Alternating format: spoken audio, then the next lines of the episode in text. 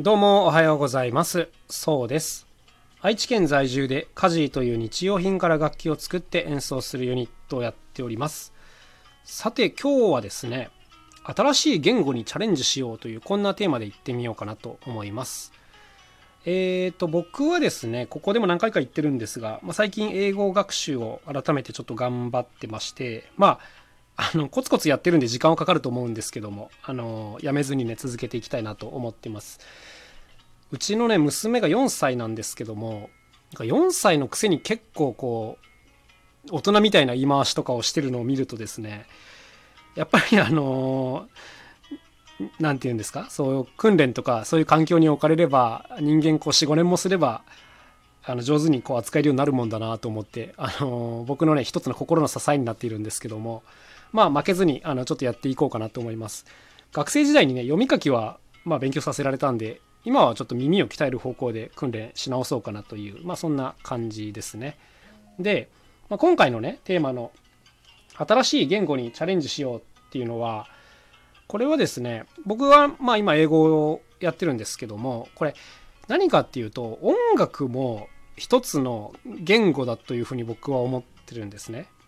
だから、このラジオ聞いてもらってる方の中にね、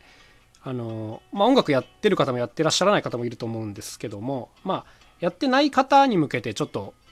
自分はこんな感覚を持ってるっていうね、こんな解説をしてみようかなと思います。例えばそうですね、僕はもう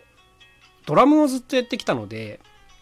メロディーに関しては全然ダメなんですけども、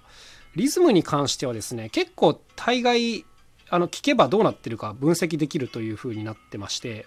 つまりその訓練すれば自分も同じようなものができるという風には思ってるんですね。で、だからリズムっていう言語に対してはある程度習熟してるかなという風に思ってるんですけども、どんな風にしてそうなったかとか、今どんな感覚持ってるかっていうところなんですけども、高校生の時に楽器を始めたんですね。で、当然その当時は楽譜なんて基本読めないわけですよ。それまでの小中でリコーダーとかはやりましたけども、実際ああいうのもメロディーを見ながら吹くなんてできなかったので、もう丸覚えですよね基本は。そんな調子でやってたんで、基本楽譜を書いたり読んだりする習慣なんて自分の中には一切なくて、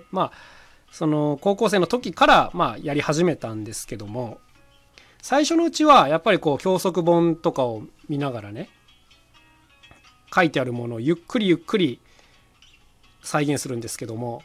他の人の演奏とかの音源聞いてみると早すぎて何やってるかマジで分かんないっていう、こういう状況なわけです。これって英語が早すぎて何言ってるか聞き取れないとちょっと似てるなと思うんですけども、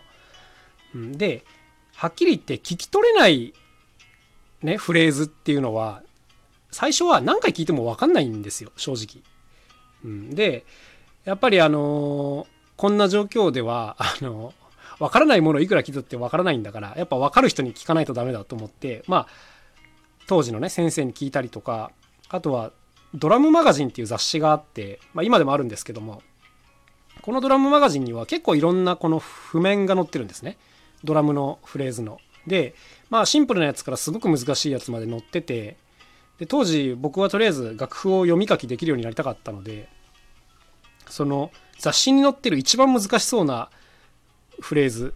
とその実際の音源を聞き比べるみたいなことをずっとやってまして、でも最初はそう書いてある通りに叩いてもそう聞こえないんですよね。で何回もそのフレーズ練習してると、だんだん少しずつ早く叩けるようになってきて、でようやくその元の人が叩いてるぐらいのテンポで叩けるようになると、ようやく聞き取れるようになる。つまりその聞き取りが先じゃなくて発音が先だったんですね、僕の場合。音楽やるときはですけど、自分で発音できるようになると聞き取れるようになるという、ちょっとね逆説的ですけども、こういう感じで少しずつこのリズムのバリエーションを増やしていくというふうにはしましたね。読めるけど言えないみたいなことはあんまりなかったかな。言えるようになったから読めるようになったみたいな、聞き取れるようになったっていう、こういう順番でしたね。参考になるのかなこれ。っていうのをやっぱり繰り返して、あと途中からはですね、もう大概その出てくるようなやつは大体できるようになったところで、今度は自分のバリエーションを増やそうと思って、だから例えば一つのパターンを思いついたら、それをこう一個順番をずらしてやってみるとか、左右反転させてやってみるとか、まあ自分なりにこう展開させて練習していくんですね。でもう片っ端から総当たり戦でやっていくという、まあ、こんなことを繰り返してると、まあ、本当にいろんなバリエーションに突き当たるんですけども、でこういう訓練をずっと繰り返してると、そのうちにだんだんこう人の言ってる言葉がだんだん聞き取れるようになってくるという感じなんですね。うん、で、まあ、ひたすらやったので、今では本当こう大体初めて聞くリズムでも、まあ、ちょっと分析の時間をもらえれば大体譜面に起こすことはできたりします。うん、まあ今でもね、ごくまれにそのマジで何やってるか全然わかんないみたいな人もいらっしゃるんですけども、まあ、そういう時はもう本人に直接アタックするっていうのが一番早いかなという感じなんですけども、はい、まあ、こんな感じで一応リズムの学習をしていったんですね。でやっぱりこう経験上言えることは、まずはもう数だなというふうにはある程度思ってて、うん、なんかね、いろんなバリエーションやってみないと自分の中ではこう整理されないっていうのもあったんで、何て言うんですかね、よくあるやり取りみたいなのを一つ覚えても全然対応できないというか、うん、そんな感じですね。あと大体こう自分が音楽聴いてる時にこうイメージの右上の方にその音が譜面になって出てくるイメージがあって、初めて聞いたリズムとかがぼんやりとですけど、そこにこう譜面化されるんですね。うん、だからそれをこう紙に書いていくというような感じになるんですけども、こういう感覚ってあるのかな。でも日本語喋っててもこう意識すれば、何て言うんですかね、書き言葉でもこう出てきますよね。一緒に喋るのと同時に浮かんでくるじゃないですか。大体その感覚ですかね。うん、だからやっぱりこう音楽も言語なんだなというふうには思ってるんですけども、まあ一応こういう何て言うんですかね、感覚が自分の中にあって、しかも一応こう後天的に訓練で身につけたものなので、まあ僕も改めてこう英語とかにチャレンジする時も、まあ多分こういうことをやっていけばこういう感覚が得られるんじゃないだろうかっていうね、予想はなんとなくついてて、そうそう、だからね、ちょっと改めてまあやる気にもなって。てるんですけども、これがね本当にできるんだろうかみたいなものだったら、ちょっと改めてやれるかどうか自信がないんですが、まあ多分できるんじゃないかなみたいな、そんな楽観的な心も持ちつついるという、そんな感じですね。だから音楽やったことない方に対してね、ちょっと言いたいのは、まずは耳が大事だと思います。もうたくさんいろいろ聞いて、でこれいいなとか、これいまいちだなっていう、なんかその好みでいいんで、好きなものをこうなんとなく判別できるように、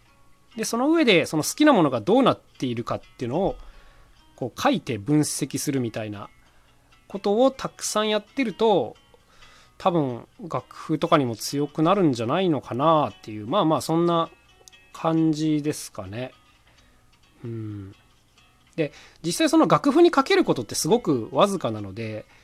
実際はその音のイメージっていうのがはっきりあるかどうかっていうのが実際は大きいかなっていう、まあそんな感じです。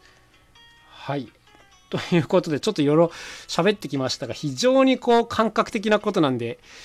なかなかこう伝えるのが難しいですね。うん。まあでも後天的にやっぱいろんな言語が身につけられるんじゃないのかっていう、そんなことを思ったので、そんなお話でございました。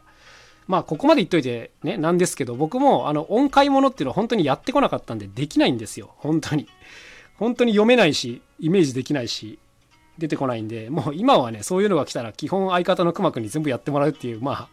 赤ちゃんみたいなことになってるんですけども、まあその代わりね、リズムに関しては責任持っていろいろやりたいなというふうには思っております。はい、ということで、ちょっと小難しい話になってしまい申し訳ないですが、